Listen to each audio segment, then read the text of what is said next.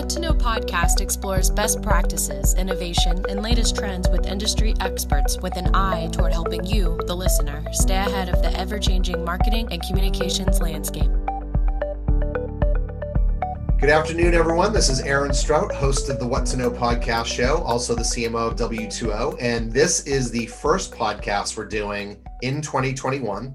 And it's only right that it's with someone as amazing as our new head of DE&I, Marcia Windross. Welcome, Marcia.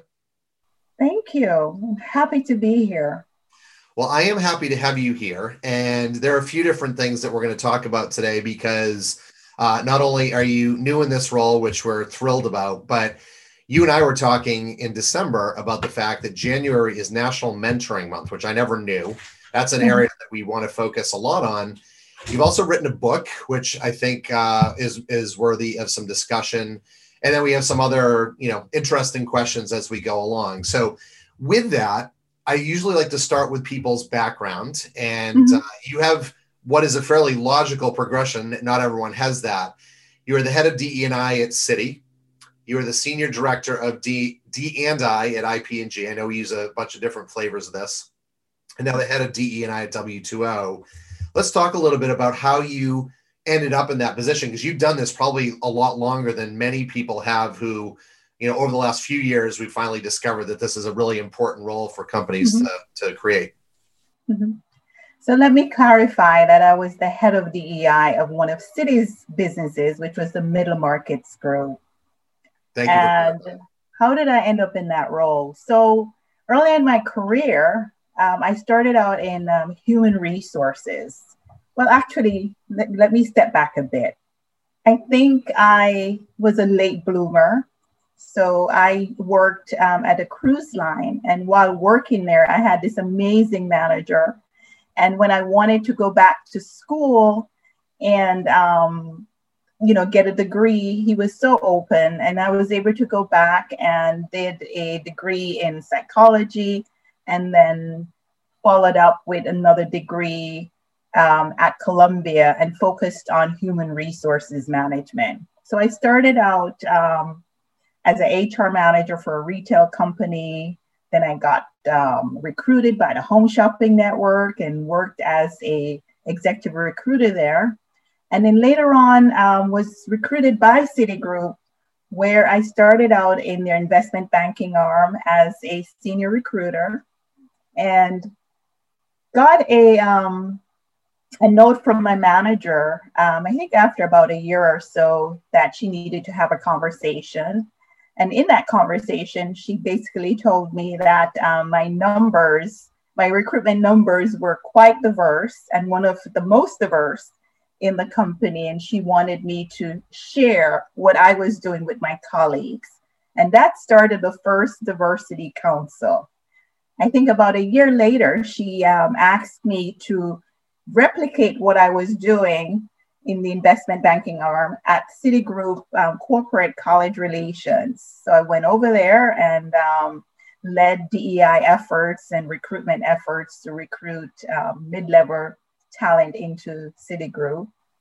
I later got another ask by the chief diversity officer of the global consumer group at the time to look at an to look at an opportunity as a diversity manager and a recruitment manager in their middle, middle markets business. And I went over and interviewed, got that opportunity, and then was later promoted to be the head of diversity, equity, and inclusion in that business. And then from there, I spent a year or so at a, a business called Bound and then was recruited from Bound to work at IPG where I served as the Senior Director of Diversity and Inclusion and supported all of IPG agencies. Well, I love that journey. Yeah, that thank you for sharing that. And that makes a lot of sense. Like I said, I have some guests, myself, you know, included, that took sort of a topsy-turvy uh, route into where they landed. But I love the fact that you had that recruiting background. And I love the fact that they sought you out because they saw, lo and behold, the fact that you had these connections, right, that were probably more diverse than others. Mm-hmm. And so you had a, a, broader field to recruit from. Mm-hmm. Let's let's talk a little bit about what that means for W2O. And, and this isn't meant to be about W2O, but I know different companies have different mm-hmm. flavors of what diversity, equity, and inclusion mean. Even as I mentioned up front, some call it diversity and inclusion, mm-hmm. some have now added the equity piece. All of mm-hmm. it is really, I think, to focus on creating a more diverse workforce. Um, mm-hmm. I don't know as though people think about the recruiting aspect as much, but guess what? That's a critically important piece as you grow. And a lot of companies don't have as much diversity as they should or would like to have and that's another way that you can you know obviously change the mix so let's talk about your current remit at w2o what does that look like as you understand it since you're only i think a couple months into the the job a month and a half a month and a half yes. and um, what that looks like uh, for me is to really create an inclusive work environment right um, where our colleagues can feel like they can be themselves. They can bring their whole selves to work. Um, they can be authentic. And authenticity leads to innovation because if you allow employees to speak up and to give their own perspectives, um, it leads to creativity and innovation. So we, I want to be able to work with um, the ELT and all of my colleagues to be able to create that environment where everyone can feel like they belong. It's it's really about access, right? So being able to recruit diverse talent, being able to retain diverse talent, and all the talents that that's there because diversity is not really only about you know people of color and you know about race and gender. It's really about everyone everything that you bring as an individual to work whether it's um, the, the age sex um, educational background business background the way you think you know diversity of thought everything makes up diversity so it's being able to utilize and leverage all of that to create, to innovate, and to ultimately impact the business. Well, I love those things. And I hadn't really ever thought of that in terms of having that transparency and the ability to be creative. I have, you know, I know that there are studies and, and stats that show that diverse workforces and boards and leadership teams have better outcomes than non diverse but that's a really good way to zero in on it. I want to touch on something that leads into how we talked about having this podcast in the first place, and that is you talked about recruiting, you talked about retaining. Um, what we didn't talk as much about was the growing of people, right? Which comes part and parcel with that. And that is things like mentoring, it's creating mm-hmm. allyship. So people like myself can actually help folks within the organization and feel connected to them. Let's start with like what is the importance of uh, well what is national mentoring month? I had not heard of it before so let's start with what is it? Okay. and then how did you get involved with it? So national mentoring month is really um, a month dedicated to having successful mentoring relationships right? And what it is really is providing advocacy allyship right? Research has shown that companies that have mentoring relationships um, are more successful you know because what you're what you're doing when you're sharing information uh, with each other is that you are extending the knowledge base within your company right? Uh, with each other you know across different um, dimensions of diversity and it helps with knowledge transfer so, and it also improves engagement. So there's um, a lot of advantages to having mentoring. You know, there's advantage where the mentor is men, the mentee is learning, the mentor is getting satisfaction, and then is also learning from the mentee. So it's a win-win situation. The, the company wins, the mentor wins, and the mentee wins. As someone that's done a lot of mentoring, I 100% agree. I would love to get your take though, because uh, I'm sure you've done a lot of this over time. how does someone get started either as a mentee, someone that's actually going to uh, be mentored, or the actual mentor say, I hadn't ever done that before. How, what's the best way to go about that process of finding someone that you either want to work with or that wants to work with you? You know, well, you know, if you're in a company like W2O, um, you do some research. You look at the the leadership team um, to see what areas that you're looking to develop your skill sets, and then you simply approach that person. Um, if you're afraid to approach, you know, an executive, maybe you reach out to the diversity, equity, and inclusion department, or you reach out to HR. Um, the good thing is that we are looking to launch um, mentoring initiatives here at W2O. We're going to be launching Lean In Circles. Um, Jen is going to be the executive sponsors, and we're going to have those circles launch in February. We're also looking to launch a tool where employees are able to complete a profile and um, go in and look for mentors or mentees. And we will be having lots of training and tools to ensure that our colleagues have successful mentoring relationships. I love it. And just for those tracking along outside Jen is Jen Gottlieb, who's our president, global president of W2O. Uh, and I'm thrilled to hear all of those things are happening and not surprised.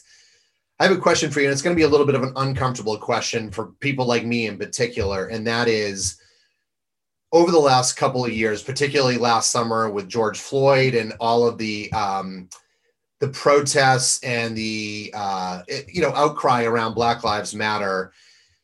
I think a lot of us, particularly those of us who are white and of privilege, really woke up. And I remember I pro- went out and protested on um, Juneteenth, and that was a very with my 13 year old daughter. It was a very powerful day for me. And over the last several months, have really I tried to take what I think was a pretty good base, and I've really worked to learn more and make myself a better person. But one of the things that I always grapple with, and one of our colleagues, Abby Hayes, has, has talked to me a bit about this, is I think it's there are a lot of people that look like me and feel like me that are like, I want to help people of color or other you know people that are diverse within the organization. But mm-hmm. like what you know would they feel comfortable with me? Like doesn't it need to be another black person or another you know person of um who's more diverse and and they don't really know where to start or where they don't feel comfortable with that. So you know how do we unpack that uncomfortable topic and conversation and get started there. So, you know, I think there is more of that allyship and mentorship that happens. And, you know, mm-hmm. since we don't have necessarily enough diverse leaders here, we're working on that. Um, mm-hmm. There's a dearth of people to mentor some of the great younger talent that we've got within the organization. Does that make sense? Yes, absolutely. And, and I think that's a really great question.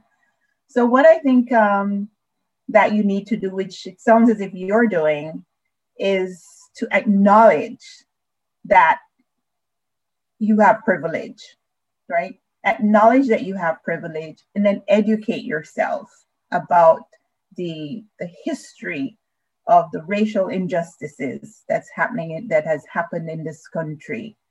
Um, and then in addition to that, just talk to your colleagues. I'm pretty sure that if you were to talk to Abby or myself or someone else of color, a black woman or a black male, they will be very open to talking to you because you're being honest, you want to learn, and you want to become an ally.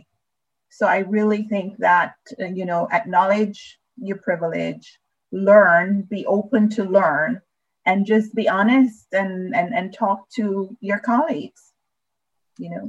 That's great advice. So thank you, and hopefully that's helpful to other people out there.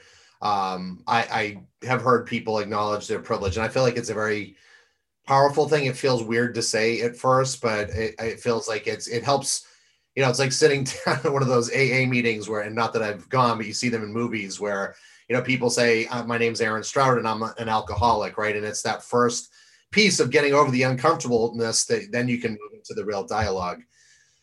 I do want to shift gears a little bit. Um, this is something that is related, but it's very personal to you. And I always like to touch on anybody that's ever written a book. I know how much effort that is. I wrote a dummies book, which wasn't nearly as hard. but I love the concept of it, and it's a book called Finally Read. I believe Read is one of is it your maiden name or your That's my maiden name. Maiden name, okay. Mm-hmm. And the premise is, and correct me if I'm, I'm getting this wrong, but a girl from the poor rural hills of Jamaica. You are from Jamaica, so I'm going to guess that that girl might be you. Dealing with uh-huh. epilepsy, moved to New York City, and didn't realize her husband was having torrid affairs and involved with illegal drug trafficking. So, like, that's a kind of a crazy, you know, way to start off. And then it's a story of personal discovery through various challenges that helped her grow along the way. So, I'll start with the premise of does this you know look exactly like you is this parts of you or and that's then, me that's and then. Um, what inspired you to write the book wow so um, when i decided to go back to further my education after i became a single mother um, i went to a community college in new york borough of manhattan community college and um, I remember I went to get my um, grades from one of my professor. And in talking to him, you know, he said to me, um, why are you just coming for, for your grades? You know, and I explained to him some struggles that I'd been through. And, you know, I had to take time off and because I'd gotten pregnant and so on. And when I told him the story with my husband and everything, he said to me, you need to write a book so that you can share your challenge, the challenges that you you've gone through and how you're overcoming them. And at the time, I'm like, no way, I can't write a book. I haven't accomplished anything to write a book. And he gave me some really great advice. And um, because of him, I actually ended up at NYU because, you know, he said to me, at your age, you know you're older and you have great grades you should be looking at ivy league schools and i was like i can't afford ivy league schools but he said you can get scholarships i did get a scholarship and ended up at nyu but i wasn't able to take the, the scholarship because um, that meant i would go to school full time during the day and i couldn't do that because i had too many responsibilities so i ended up um, going to another school at nyu while I was working full time and going to school, going to work full time. But anyway, that's a long way of saying that um, he told me to write a book. And eventually, after finishing Columbia and you know getting promoted, uh, I decided, you know what, I think I've accomplished enough to be able to write a book to help other people that was a long way of responding. No, but you know what? I, I, actually that's part of the beauty is like I love the story around the story, and I guess the second question I'll ask you as a follow up to that is, and it's always telling. You know, would you write another one now that you've gone through and put your sort of soul and all that time and effort into writing your first book? Uh, you know, I would.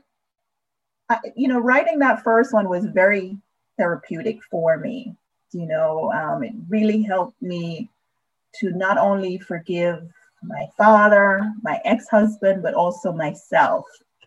And I have seen the impact on other people who've read my book. I'm constantly getting um, feedback, you know, people telling me because of my book, they have completed their degree, because of my book, they have done this and I've, and people are constantly asking me when is the next book. So I would at some point.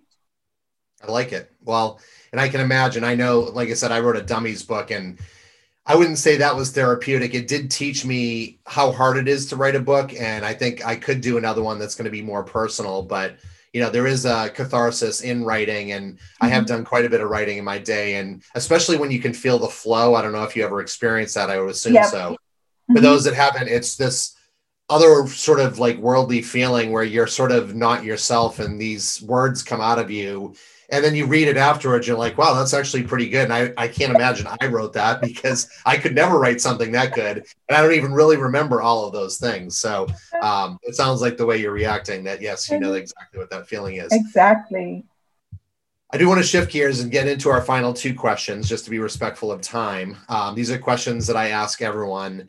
The first is if you could have any wish, doesn't matter what it is, what would it be and why? Wow. I think given the time that we're in now, I think my wish would be that we would see each other as human beings as opposed to looking at the, the color of our skin, you know. Um, that would be my wish, you know, that we have look at each other as human beings, as sisters and brothers, and um, just be really sympathetic with each other.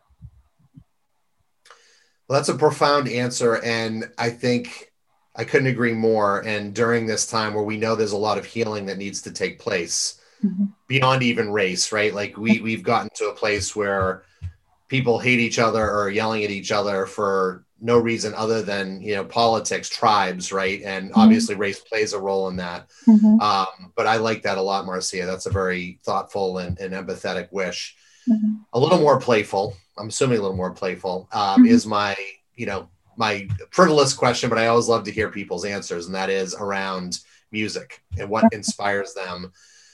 I always like to ask if you are on a theoretical um, deserted island and you could take one album with you don't worry about how you play the music which album would you pick and why?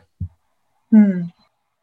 being from jamaica bob marley is one of my favorite artists so it would be one of his albums and the one that contains the song one love Let's one of my two or three favorite bob marley albums oh yeah. so so good yeah feel all right Feel all right. Well, that's a perfect way to end this. Uh, this is Aaron Strout, CMO W2O, host of the What to Know podcast show. We've just had the pleasure of listening to Marcia Windross, who is our new head of diversity, equity, inclusion, author, lovely person, smart, charming. Marcia, thank you so much for joining us. Thank you, Aaron. Thank you for the opportunity. Want more episodes of What to Know? We post a new episode every Thursday. Subscribe on iTunes, the podcast app, the Stitcher app, or Spotify, and view the podcast page at w2ogroup.com slash what to know.